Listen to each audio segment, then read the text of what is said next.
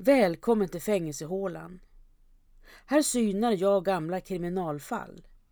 Eller very cool cases. Och även om jag dramatiserar en aning försöker jag hålla mig så nära sanningen som möjligt. Brotten som jag tar upp är både kända som okända och spänner över det mesta från fylleri till mord.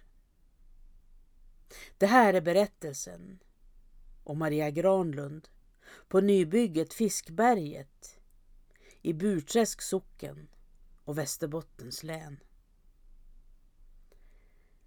Maria föddes den 20 augusti 1787 i Kalvträsk i Burträsk socken i höjd med Skellefteå.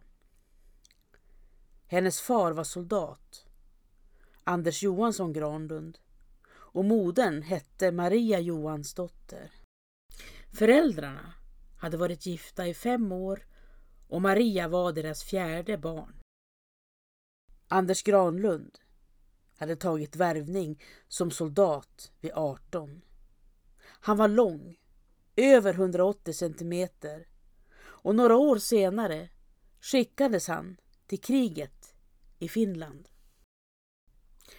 Anders Granlund blev sjuk i Finland, som så många andra, och transporterades hem igen. Modern, Maria Johansdotter, födde sammanlagt åtta barn och fem av dem blev vuxna. 1799 tilldelades Anders Granlund nybygget Fiskhusberget, eller Fiskberget, som låg i närheten av Kalvträsk. Och redan 1801 hade familjen flyttat in. Väster om Kalvträsk bredde stora öde områden ut sig ända upp till Lapplandsgränsen. De större vägarna var farbara med häst och vagn men avstånden var långa och gårdarna låg utspridda och isolerade. Här häckade fiskljusen. Naturen var slående vacker och sjön Kalvträsket öppnade upp en vidd bland skogsytorna. Livet och arbetet skiftade med årstiderna och man var helt utelämnad åt naturen. Mörker, kyla och snö om vintrarna och ständigt ljus om somrarna. 1811, när Maria Granlund var 26 år, flyttade hon in till Skellefteå och började arbeta som piga. Enligt prästen hade hon försvarliga kristendomskunskaper och var en flitig brukare av nattvarden. Året efter lämnade Maria Skellefteå och reste västerut till Norsjö. Även nu för att känna piga. I februari blev hon gravid och fram emot sommaren senast återvände hon hem till föräldrarna på Fiskberget. Här var stämningen sannerligen inte på topp utan snarare upprörd. Det var inte bara Maria som väntade barn. Hennes yngre syster, Anna-Greta, hade också blivit gravid. Föräldrarna, Anders Granlund och Maria Johansdotter, förebrådde sina döttrar i skarpa ordalag. Inte bara en gång, utan om och om igen. Vad tänkte ni på? Två oäktingar på samma gång. Vi som knappt har maten till oss själva. Nu blir det fler munnar att mätta. Olustiga är just vad ni är. Man kan riktigt höra dem. Anders Granlund och Maria Johansdotter levde ut sitt missnöje mot döttrarna. De bråkade på dem, tjatade, gnatade, dag ut och dag in. På torpet fanns även de tre yngsta barnen. Anders Gustav 18 år, Johan Fredrik 15 år och minsta dottern Katarina Elisabet 10 år. Anders Gustav 18-åringen, borde ha gett sig av och tagit tjänst för länge sedan men gick fortfarande kvar hemma vid. Och Johan Fredrik, 15-åringen, betraktades som fånig och mindre vetande. Mitt i sommaren, den 12 juli 1812, födde Marias syster Anna-Greta sitt barn, en dotter som fick namnen Britta Maria. Britta Maria hade en far. En soldat vid Lövångers kompani erkände barnet som sitt och de gifte sig långt senare. Den 23 november födde Maria Granlund sitt barn. En pojke som fick namnen Erik Gustav. Erik Gustav hade ingen far. Eller rättare sagt, hans far hette okänd och Maria Granlund avslöjade inte hans namn. Föräldrarna var fortfarande bittra på sina döttrar som ställt till det så för sig själva och för hela familjen. Tänka sig, inte bara en dotter utan två gick hemma samtidigt med oäktingar. Systrarna, Maria och Anna-Greta, sökte stöd och kraft hos varandra och höll ihop mot föräldrarna. Men i januari 1813 dog Anna-Gretas dotter, sex månader gammal. Och Anna-Greta lämnade Fiskberget så fort hon bara kunde. Maria blev ensam kvar med föräldrarna och syskonen. Inte många hade vägarna förbi. Fadern, Anders Granlund, var begiven på starka drycker. Eller rättare sagt, han drack så mycket brännvin att han blev sjuk och han hade till och med bötat för fylleri i kyrkan. Modern, Maria Johansdotter, var ökänd för sitt vrånga temperament och elaka sinnelag. Brodern Anders Gustav tog sig inte ut i arbete och den andra brodern, Johan Fredrik, betraktades som sagt som mindre vetande. Och så var det yngsta syster Katarina Elisabet, Maria och hennes lilla barn. Alla inom fyra väggar. Drygt ett år senare, tidigt på morgonen den 14 februari 1814, gick Maria Granlund och hennes mor, Maria, ut i fähuset för att mjölka. De lämnade huset och Marias lille son Anders Gustav som sov i vaggan. Han hade nu hunnit bli 15 månader. Maria Granlund och mor Maria var ensamma hemma. Anders Granlund hade rest till Skellefteå för två dagar sedan och bröderna Anders Gustav och Johan Fredrik, 20 och 17 år, vistades i Kalvträsk. Var yngsta dottern, Katarina Elisabet, nu 12 år, fanns är osäkert.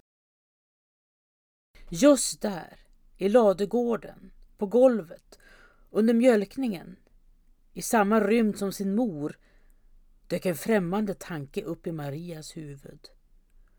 Om hon ändå kunde bli fri från sonen. Hon hade aldrig funderat över det tidigare men nu var det som att tanken alltid funnits där. Den var så stark att den inte lämnade henne någon ro. Tänk om han dog. Maria reste sig upp och gick ut ur fähuset. Hon skulle bara titta till sonen som hastigast, sa hon till sin mor innan hon försvann ut på gården. Hon öppnade dörren till mangårdsbyggnaden och grep tag i ett ämbar som stod ute i förstugan. Maria fyllde det med vatten, omkring sex eller sju kannor eller en och en halv liter och bar sedan in ämbaret i rummet där vaggan stod. Pojken sov fortfarande och Maria ställde ner ämbaret på golvet. Sedan lyfte hon upp sonen. Hon tryckte ner hans huvud under vattenytan och höll honom så ända till hans kropp var slapp och livlös. När Maria var säker på att livet flytt lyfte hon upp pojken och la tillbaka honom i vaggan. Sedan gick hon ut igen, över gårdsplanen och in till modern i fähuset. Mor Maria frågade hur det var med barnet och Maria svarade att hon vaggat honom till söms. Ungefär en timme senare var arbetet i fähuset klart och Maria Granlund och hennes mor återvände in i huset igen. Maria gick något före och när modern steg in i huset hade Maria redan hittat barnet, delvis liggande i ämbaret. Hon ropade bestört att Erik Gustav ramlat ur vaggan och drunknat. Maria, eller modern, någon av dem, lyfte upp barnet och lade tillbaks det i vaggan och där fick han ligga. Dagen efter kom Anders Granlund tillbaka från Skellefteå och en soldat vid namn From fick uppdraget att snickra ihop kistan åt barnet. Maria skötte sedan svepningen på egen hand. Ytterligare en dag senare reste Anders Granlund till Kalvträsk och berättade vad som hänt Marias barn för hennes bröder Anders Gustav och Johan Fredrik. Efteråt, när barnet låg i jorden, drabbades Maria Granlund av dåligt samvete. Hon brottades med svåra skuldkänslor. Och en söndag sökte hon upp pastorn, Erik Gustav Oldberg, och anmälde för honom att hon önskade ta nattvarden. Erik Gustav Oldberg frågade Maria om hon var svårmodig. Det hade sipprat ut ett litet rykte som hävdade att Maria Granlund kanske dödade sitt barn med uppsåt.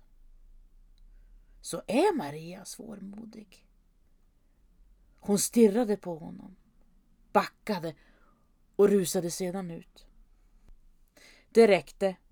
Den 10 mars reste länsman Abraham Burström till Fiskberget i sällskap med nämndeman Zacharias Andersson och drängen Nils Petter Persson. Männen knackade på och frågade efter Maria. Marias mor bjöd in dem och ropade på dottern. Maria Granlund hälsade frimodigt och det slog sig ner, männen, Maria och hennes mor. Abraham Burström pratade vänligt till Maria om det som hänt han kom snart in på barnet. Erik Gustav. Tänk hur du kan bli. Vad har Maria att säga om saken? Maria Granlund nekade bestämt till länsman Burströms vaga och dolda anklagelser och svarade konsekvent nej på alla frågor. Barnet hade ramlat ur vaggan och drunknat medan hon och hennes mor arbetade ute i fähuset precis som hon redan berättat. Hon hittade honom liggande med huvudet i ämbaret, precis som hon redan sagt. Det fanns inget mer att tillägga. Länsman Abraham Burström påpekade det orimliga i att ett så stort och starkt barn som Erik Gustav skulle ha ramlat ner i ett kärl med lite vatten och drunknat. För det krävdes att vaggan gungade med full kraft för att pojken skulle ramla ut och ner på golvet. För det andra hade han förmågan att ta sig upp själv. Pojken kunde både gå och springa. Maria bröt samman. Hon föll till föga och erkände att hon dödat sitt barn. Det vänliga samtalet och förtroliga bemötandet var över. Länsman Abraham Burström arresterade Maria och beslutade att hon skulle sitta fängslad under tiden som barnets dödssätt utreddes. Maria fördes ut ur huset och upp i vagnen. Under vägen bort från Fiskberget föll hon ihop igen och grät och skrek under hela resan bort till häktet. Bataljonsläkare Anders Utterström reste till Burträsk och undersökte barnet. Det fanns skador på ena skuldran och vid ett av ögonen konstaterade han. Barnet hade heller inte ätit någonting före döden och dödssättet var utan tvekan kvävning under vatten, det vill säga drunkning. Maria Granlund berättade att sonen hade vaknat när hon lyfte upp honom ur vaggan och stretat emot när hon tryckte ner honom under vattenytan. Pojken hade grabbat tag om ämbarets kant och försökt ta sig upp. Så Maria tvingades använda alla krafter för att trycka ner honom tillbaka under vattenytan igen. Rättegången mot Maria Granlund började den 19 mars. Maria Granlund beskrevs som normallång och kraftigt byggd. Hennes skuld var redan uppenbar. Varför, frågade rättens ordförande, varför dödade Maria sitt barn? För att slippa försörja och uppfostra pojken under alla år framöver, svarade Maria. För att slippa allt trassel med honom, men också för att slippa föräldrarnas förebråelser. Ända sedan hennes graviditet hade blivit känd hade föräldrarna bråkat och tjatat på henne. Mor Maria Johansdotter sa att hon inte hade misstänkt någonting underligt alls med barnets död. På frågan om hennes vrånga beteende gentemot Maria svarade hon att hon någon gång varit vresig och ond utan att hon för den delen hatade dottern. Maria hade alltid bott hemma hos föräldrarna med undantag för tiden i Skellefteå och Norsjö då hon blev gravid. Våren efter barnets födelse ville Maria ta tjänst på annat håll. Men mor Maria övertalade henne att stanna kvar hemma vid åtminstone över sommaren. I annat fall skulle Maria tvingas betala i efterskott för födan under den tid som hon och sonen bott i Fiskberget. Det fanns inte så mycket att orda om. Maria Granlund hade erkänt sitt brott. Och häradsrätten dömde henne till att mista högra handen, halshuggas och i båle brännas. Ärendet skulle prövas av hovrätten och i väntan på utslaget placerades Maria Granlund i Piteå länsfängelse i Öjebyn. Fängelset var byggt i två våningar. På bottenvåningen fanns köket och personalens bostäder och på den övre våningen satt fångarna i olika rum. Den 11 juli kom hovrättens utslag som fastställde dödsdomen. Maria ansökte om nåd hos Kunglig Majestät Karl XIII med hjälp av sockenskrivaren Kilqvist i Piteå som skötte formuleringarna. Och hon uttryckte sig ungefär så här. Allsmäktige konung vid åtanken av det rysliga brott som jag i förgätenhet av ej mindre Guds än samhällslagarna begått emot min egen älskade avbörd och jag icke kunnat förneka den heliga försynen, det så skyldiga offer att bekänna sanningen i mitt snart sagt oförsonliga brott. Men då jag nu för andra gången hört över mig avkunnas dödsdomar tändes hos mig ehuru ett litet och vacklande hopp om någon nåd och mildring i dessa rysliga domar.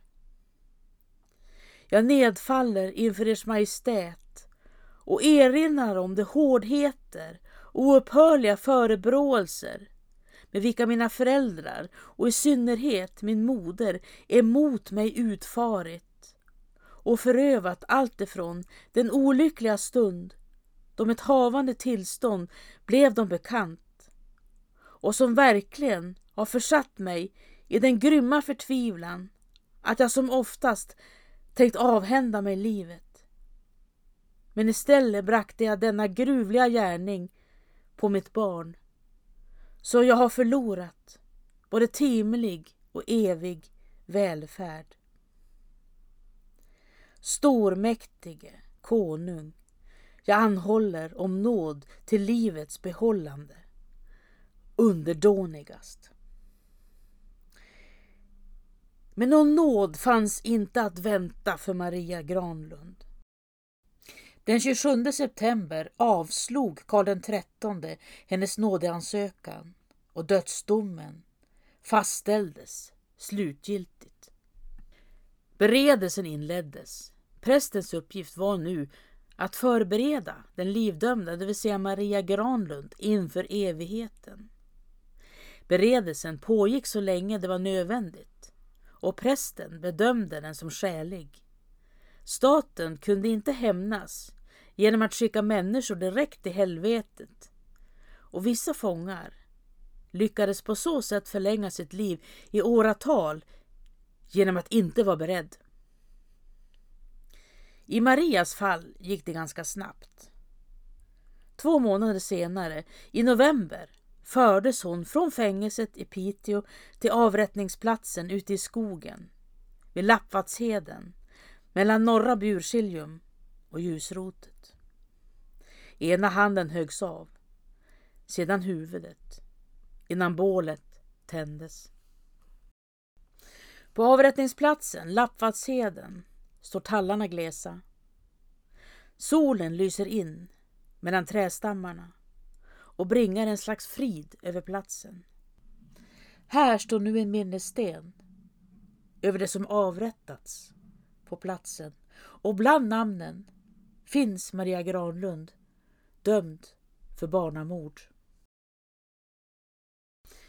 Men Maria Granlunds brott var i juridisk mening inte ett barnamord. Hon hade mördat ett barn. De många barnamorden var ett stort problem för samhället. Var tredje avrättad i Sverige på 1700-talet var dömd för barnamord. Men då var scenariot ett annat. Då hade man dolt sin graviditet, fött i skymundan och sedan gjort sig av med barnet. 1778 kom Gustav IIIs barnamordsplakat som kastade nytt ljus över problemet. Barnamord, som tidigare betraktats som ondska, ansågs nu vara en förtvivlans handling. Dödsstraffet står visserligen kvar, men det fanns en rad omständigheter som kunde ge mildring. Men då skulle brottet skett direkt efter födseln. Inte efter 15 månader. Om Maria Granlund dödat sonen direkt efter födseln kunde hon ha blivit benådad från dödsstraffet. Men inte nu. Inte en möjlighet. Efter Maria Granlunds död lämnade familjen Fiskberget och tog upp ett nybygge i Yttre Ånäset. Mor Maria Johansdotter avled i slutet av oktober 1819. När systern Anna-Greta res sin väg gick Maria Granlund ensam kvar på nybygget med sin lille son, ständigt påhoppad av framförallt sin mor. Kanske hade modern glömt bort att hennes första barn också var född utom äktenskapet. Hon och Anders Granlund gifte sig visserligen senare, men ändå. Maria ville bort från Fiskberget och hade sagt till sin mor att hon tänkte söka tjänst på annat håll. Men hon kunde knappast ta med sig sonen. Knappast någon skulle anställa en piga med ett spädbarn. Jag misstänker samma sak som jag tror att Marias mor fruktade. Att Maria Granlund räknade med att kunna lämna sin son hemma hos föräldrarna. Jag kan tänka mig att Maria Johansdotter blev trött av blotta tanken på döttrarna, Maria och Anna-Greta och deras barn. Hon som fött och skött så många. Skulle det aldrig ta slut? Döttrarna hade blivit på chocken utan att tänka sig för, helt i onödan. Och nu stod de där med varsitt barn som de måste sörja för i så många år framöver. Mor Maria ville inte. Hon orkade inte. Inte undra på att hon försökte övertala Maria Granlund att stanna kvar hemma vid åtminstone över sommaren. Det är inte svårt att tänka sig in i mor Marias trötta vrede utan att man för den del tycker att hon hade rätt. Det är inte heller svårt att leva sig in i Maria Granlunds förtvivlan. Moderns ilska, faderns fylleri och bröderna, de lunsarna, och en av dem var mindre vetande. Varje dag kände hon av deras missnöje. Det gick väl an så länge systern också bodde på Fiskberget, när hennes dotter levde. Ska du gå nu och lämna mig ensam kvar här? Jag måste, det vet du. Jag kommer att falla i förtvivlan utan dig, min syster. Hjälp mig! Maria, det kan jag inte. Och det vet du också.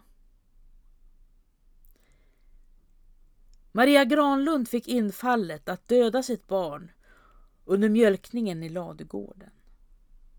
Det slog ner som en blixt, beskrev hon. Hon lämnade arbetet, sa till modern att hon skulle gå in och se efter barnet och fortsatte ut genom fähusporten. Maria gick över gården, in i huset, plockade upp ämbaret och fyllde det med vatten. Sedan steg hon in i rummet där vaggan med det sovande barnet stod. Hon skulle säkert hunnit räkna till hundra flera gånger om under vägen från fähuset till vaggan. Det borde ha gett henne utrymme att inse att det hon nu var beredd att göra skulle ruinera hennes liv för alltid, oavsett om hon blev ertappad eller inte. Maria lyfte upp pojken ur vaggan och tryckte ner hans huvud under vattenytan. Barnet gjorde kraftigt motstånd.